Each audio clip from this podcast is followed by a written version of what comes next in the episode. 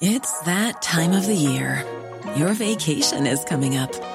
You can already hear the beach waves, feel the warm breeze, relax, and think about work. You really, really want it all to work out while you're away. Monday.com gives you and the team that peace of mind. When all work is on one platform and everyone's in sync, things just flow wherever you are. Tap the banner to go to Monday.com.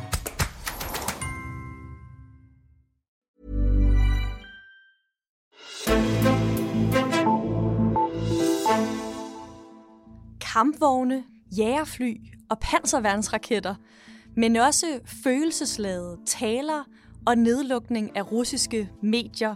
I dagens Azure skal vi tale om de våben, som der bliver brugt i krigen i Ukraine, som i nat går ind i sin anden uge. Jeg hedder Karoline Tranberg, og du lytter til Altinget Azure. Velkommen til dig, Andreas Krog. Jo, tak. Forsvarsredaktør her på Altinget.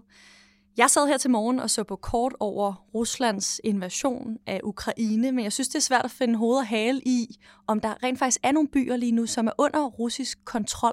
Hvad, hvor langt inde i Ukraine er det russiske militær lige nu? Hvad er det for nogle byer, det handler om?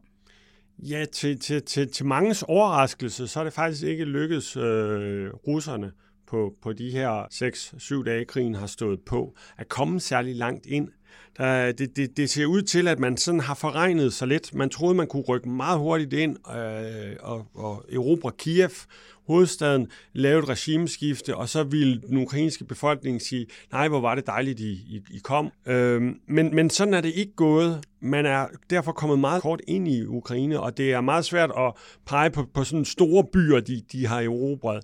Øh, vi har op, øh, og det kan være lytterne skal tage et kort frem nu, men vi har op i det, øh, i det nordøstlige hjørne af, af Ukraine øh, den her meget store industriby, der hedder Kharkiv, som ligger kun 30 km fra grænsen.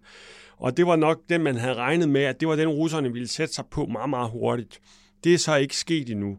Men, men der er noget, der tyder på, at vi går ind i en, i en, uh, i en anden fase, en langt mere voldsom fase af krigen nu, hvor, russerne vil ikke meget har, har om, øh, uh, lægger en ny strategi, vil, vil, vil, vil lægge meget mere øh, tryk på at bruge de fly og det artilleri, som de slet ikke har brugt endnu, øh, meget mere offensivt. Og der kommer, jeg tror, første del af den øh, offensiv, det handler om simpelthen at få erobret Kharkiv, så man får at sige, okay, her er det den første store øh, trofæ, den første store by, vi har vundet. Hvad er det for nogle fly og artilleri, man sender ind, som man ikke tidligere sendte ind? Jamen, det er øh, ens øh, avancerede øh, artilleri og, øh, og, og bombefly og, og jærfly og generelt. Altså de styrker, som man har haft stående i, i Rusland. Der er, en, der er en stor del af de styrker, man har haft opstillet, øh, som, som man faktisk ikke har aktiveret endnu.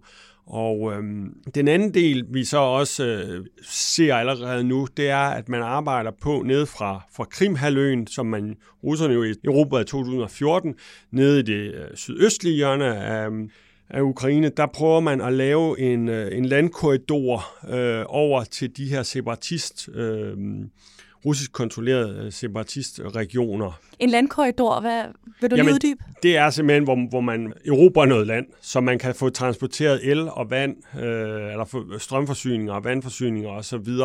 fra øh, Donbass-regionen, som, som russer, russiske separatister kontrollerer, ned til Krim.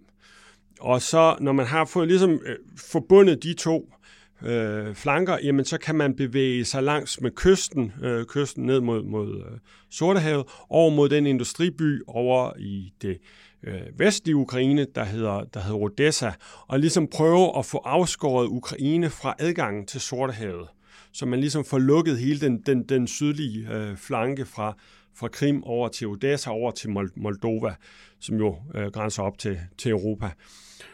Og så den tredje del af den her øh, fremrykning, som, som jeg tror, vi vil se, det er i de kommende dage, det er at simpelthen prøve at belejre hovedstaden Kiev. Der er en stor kolonne af køretøjer, artilleri og kampvogne osv. på vej op nordfra. Jeg læste 65 kilometer. Ja, øh, der er forskellige øh, bud på det, men man kan selv gå ind og, og finde sat, øh, offentligt tilgængelige satellitbilleder og, og, og så videre. Og det handler øh, dels om at få afskåret forbindelsen over mod vest, altså over mod Europa, der hvor de øh, våben, som rigtig mange lande, inklusive Danmark, er begyndt at sende, få, få, få skåret af deroverfra, få omringet, og så bare ellers bare begynde at, at beskyde øh, Kiev øh, ganske voldsomt med, med artilleri, sådan så de, de, de, de knækker. Så, øh, og så støttet af de tropper, der måske kommer ned sydfra, fra Odessa og så videre. Det her er jo den russiske måde at kæmpe på. Hvis vi skal sige lidt om den måde, ukrainerne kæmper på, vil du, øh, vil du forklare for eksempel, hvad for nogle våben de har at gøre med nu? Jamen, ukrainerne råder jo også over øh, øh kampfly, men de har selvfølgelig ikke nær så mange kampfly. Så de har deres egen her, traditionelle her, kampvogne osv., men de er også bare ved at mobilisere øh, dels deres egen befolkning, øh, helt almindelige øh, mennesker, men også ukrainere, der bor i udlandet, og øh, udlændinge, danskere, finder, amerikanere, alle mulige mennesker til, og de har, de har dannet sådan en, en form for fremmed legion, som man kan, kan tage ned og, og tilslutte sig.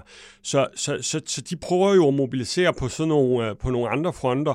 Øh, almindelige ukrainere er begyndt at lave molotov-cocktails osv. for at, at, at kunne kæmpe, men der er jo ingen tvivl om, at Rusland er øh, militært overlegent i forhold til, hvis du, hvis du ser på det avancerede øh, isenkram, de, øh, de, de råder over. Til gengæld så er der meget, der tyder på, at moralen hos de russiske soldater er, er stærkt faldende, at de har svært ved at forstå, at de skal kæmpe mod øh, deres ukrainske broderfolk. Plus at, at, at Ukraine, ja, får stor opbakning fysisk med, med våben, men også sådan moralsk øh, fra, fra, fra, fra hele verdenssamfundet. Lad os starte med det fysiske. Danmark har for eksempel sendt de her skulderborgne panserværnsraketter, kan man læse, til Ukraine.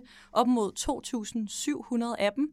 Øhm, og forsvarsminister Morten Bødskov, han afviser ikke, at der kan komme endnu flere. Øh, hjælper de Ukraine, at, vi, at Danmark sender våben? Ja, hvis de havner i de rigtige øh, menneskers hænder, dem som, som, som står ude i fronten og som står over for russiske øh, kampvogne for eksempel, så er det jo ja, et panserværnsvåben, som, som kan beskadige let pansrede køretøjer, pansrede mandskabsvogne og den slags, og som er meget simple at bruge. Øh, du tager det op på skulderen, du, øh, du, du, og mere det, du sigter og, og du skyder. Øh, der er nærmest en, der står en brugsvejledning eller, øh, men, øh, på, på siden af, hvordan du skal gøre. Så selvfølgelig skal du være soldat for at få måske det mest øh, effekt ud af det, og få vide, hvordan du skal bevæge dig i landskabet for at komme frem til det mål, som du, du skal sigte på. Men basically, så kunne du udlevere det her til enhver ukrainer, øh, der ville kunne bruge det til at, at, at, at forårsage ret stor skade på, på et russisk øh, øh hvis man, hvis man rammer den rigtigt. Så, så, så ja, det, det er jo også, det er mange af de andre øh, vestlige lande, Sverige, Finland, Norge og Tyskland osv., der har sendt de her panserværnsvåben fordi de fylder ikke mere end et, et, et, et, et langt, lidt udvidet plakatrør, og de er meget nemmere at betjene. Så, så, så, så, så, så det er et stærkt signal, og også noget, som, som godt kan have en effekt. Lad os prøve at tale om nogle af de andre øh, våben, man kan bruge i krig. Øh, tirsdag holdt Ukraines præsident Zelensky en følelsesladet tale i Europaparlamentet om, at Ukraine hurtigst muligt vil optages som medlem af EU. Det er noget, de også har udtrykt før. Lad os lige prøve at høre klippet her gennem en, øh, en ukrainsk-engelsk oversætter i øh, parlamentet. We are fighting just for our land and for our freedom. Man får ved at følge med i medierne et indtryk af, at der også foregår en eller anden kommunikationskamp. Øhm, og i Danmark lader det til, at Ukraine vinder den kamp. Er det, fordi vi kun hører om det fra ukrainernes side, eller, eller hvordan kan det være? Ja, man må også sige, at ukrainerne har jo, øh, har jo det for sig, at det, det, er den, det er den lille part, der ikke havde gjort noget, som nu pludselig bliver overfaldet af den meget, meget, meget, meget større part. Men ja, det er, det er meget interessant at se, især på Twitter, hvor aktiv den ukrainske præsident Zelensky og øh, hans øh, udenrigsminister og forsvarsminister osv., de, de er, altså de bruger virkelig øh, de, de sociale medier, især Twitter, til at få, få, få verden op. Og i dagene, øh, i, lige de første døgn af krigen, da, da inden at, at EU og Vesten havde fået strikket den helt store sanktionspakke frem, som jo kom øh, søndag, jamen der øh, især udenrigsminister Kuleba kørte jo bare på hele tiden med, med, med, med, med, med tweets om, nu skal I lukke ned for det her banksystem SWIFT, I skal gøre sådan, I skal gøre sådan, bam, bam, bam, bam. Og hvad hedder det, præsidenten Zelensky brugte det jo meget til at op ildende øh, folk, og sådan øh, internt også med, med, med billeder om natten fra med ham og hans regering i gaderne i, Ukra- i Kiev, og siger, at vi er her stadig, vi, vi kæmper. Der var en, en historie fremme efter øh, meget, meget få timer inde i, i krigen om, at amerikanerne havde tilbudt Zelensky øh, at blive evakueret fra, fra Ukraine, fordi det er jo selvfølgelig ham, der er øh, den, som, som, som russerne i sidste ende gerne vil have, have, have væk. Og, øh, og der havde han jo så bare tweetet, jamen, jeg har ikke brug for et, et, et lift, jeg har brug for ammunition. Og det er jo, ja, det kan jeg se, det bliver der allerede nu lavet t-shirts med, og, og, så, og så videre, så, videre. Så, så, så, så jo, de bruger det, ma, de bruger det massivt. Øh. Et andet våben, man måske kan tale om. I går læste jeg på TV2, at Rusland lukker to uafhængige medier, fordi medierne ifølge den russiske anklagemyndighed har spredt falske informationer om invasionen i Ukraine. Skal vi holde øje med, med det her, at Rusland forsøger at påvirke kommunikationen om krigen i en bestemt retning? Ja, de, de, de prøver især at påvirke krigen øh, derhjemme over for den almindelige russer. For man sige, de har jo nok øh, tabt øh, informationskrigen øh, på den globale scene. Øh, og derfor har, har øh, er der jo også blevet lukket ned for de der russiske, to russiske statsmedier, øh, sådan pro-Kreml-medier, øh, øh, Russia Today og Sputnik osv. Der er ikke nogen i Vesten, der gider at, at høre på det propaganda længere. Men man prøver at fastholde over for sin egen befolkning et billede af, at det her det er ikke en invasion af Ukraine, sådan som vi siger det. Det er sådan helt set bare en sikkerhedsoperation, hvor det handler om at fjerne øh, Øh, et, et, ja, det som, som, som Putin jo direkte frem kaldte et nazistisk, uh, nazificering af Ukraine skal man, skal man rydde op i. Og der er meget der tyder på, at man ligesom prøver at nedtone det, og nærmest prøver at se, om man nærmest kan holde, hvad der sker i Ukraine, omfanget af, hvad der sker i Ukraine, hemmeligt for, for, for sin egen befolkning. Og det handler blandt andet især om, hvordan øh, medierne øh, præcis beskriver det der, det, der sker. Men kan vi så regne med, når vi hører noget fra det russiske forsvarsministerium, at de har overtaget en by, eller hvad der kommer til at, at ske i fremtiden? Kan vi regne med, hvad de siger?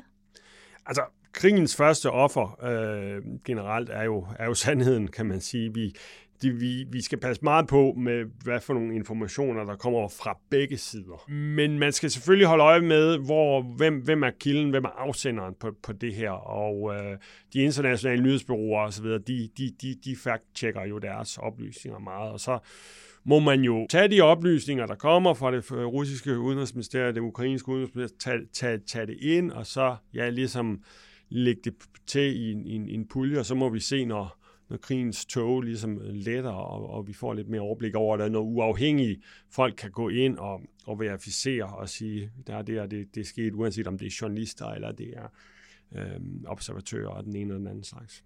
Nu har vi både været igennem øh, de fysiske våben, der bliver, bliver brugt i krigen. Vi har også været igennem den kommunikation, der er, som også på en måde bliver brugt som våben. Hvad for nogle våben bliver de vigtigste i denne her krig? Jamen, det tror jeg øh, i hvert fald de, i de næste døgn bliver, øh, hvad skal man sige, de traditionelle øh, våben. Øh, især øh, fly og artilleri og ballistiske missiler. Og altså den virkelig hardcore ting, der kommer til at gøre skade, fordi russerne kommer til at, at flytte det her ind i en helt anden, øh, meget mere voldsom øh, fase sandsynligvis i de næste, i de næste øh, døgn, hvor, hvor, hvor de det kan lyde kynisk, men altså, hvor de simpelthen ruller det arsenal af, af avanceret våben ud, som, som de har. Og så vil det, ja, informationskrig og så videre, det vil der, det vil der altid øh, køre. Men, men der kan man sige, på den globale scene, der har ukrainerne ligesom øh, vundet det slag. Det ultimative våben, som har været på tale, er jo øh, atomvåbnet. Kommer man til at se det? Ja, det kommer man forhåbentlig øh, ikke til at se. Øh, fordi så har vi 3. verdenskrig. Altså hvis, hvis den ene part, russerne, det er jo dem, der har atomvåben, hvis de smider øh, en, en atombombe, hvis de siger, okay, nu er vi så presset, så nu går vi ind og smider et, et, et, strategisk øh, målrettet at, atomangreb på Kharkiv eller Kiev eller sådan noget, jamen så er Vesten, så er NATO nødt til at reagere. Så er det slut med det der med at sige, at Åh, vi kan ikke gøre noget, fordi at, at Ukraine er en, er en del af, ikke er en del af NATO, som jo er det, der er hele stridens øh, kerne, så, så er vi bare nødt til at reagere med, med svar igen med atomvåben, og så har vi, har vi øh, 3. verdenskrig. Og man kan også håbe på, at der sidder øh, generaler og andre i, øh, omkring, i kredsen omkring Putin, som, som definitivt trækker i stikket, øh, eller gør et eller andet drastisk, hvis, hvis han skulle få øh, den, den idé. Tusind tak, fordi du var med i dag, Andreas Krog. Selv tak vores forsvarsredaktør her på Altinget, og også tak til dig, der lyttede med. Husk, at du kan læse mange flere nyheder om dansk og europæisk politik ind på altinget.dk. Jeg hedder Karoline Tranberg, og vi lyttes ved.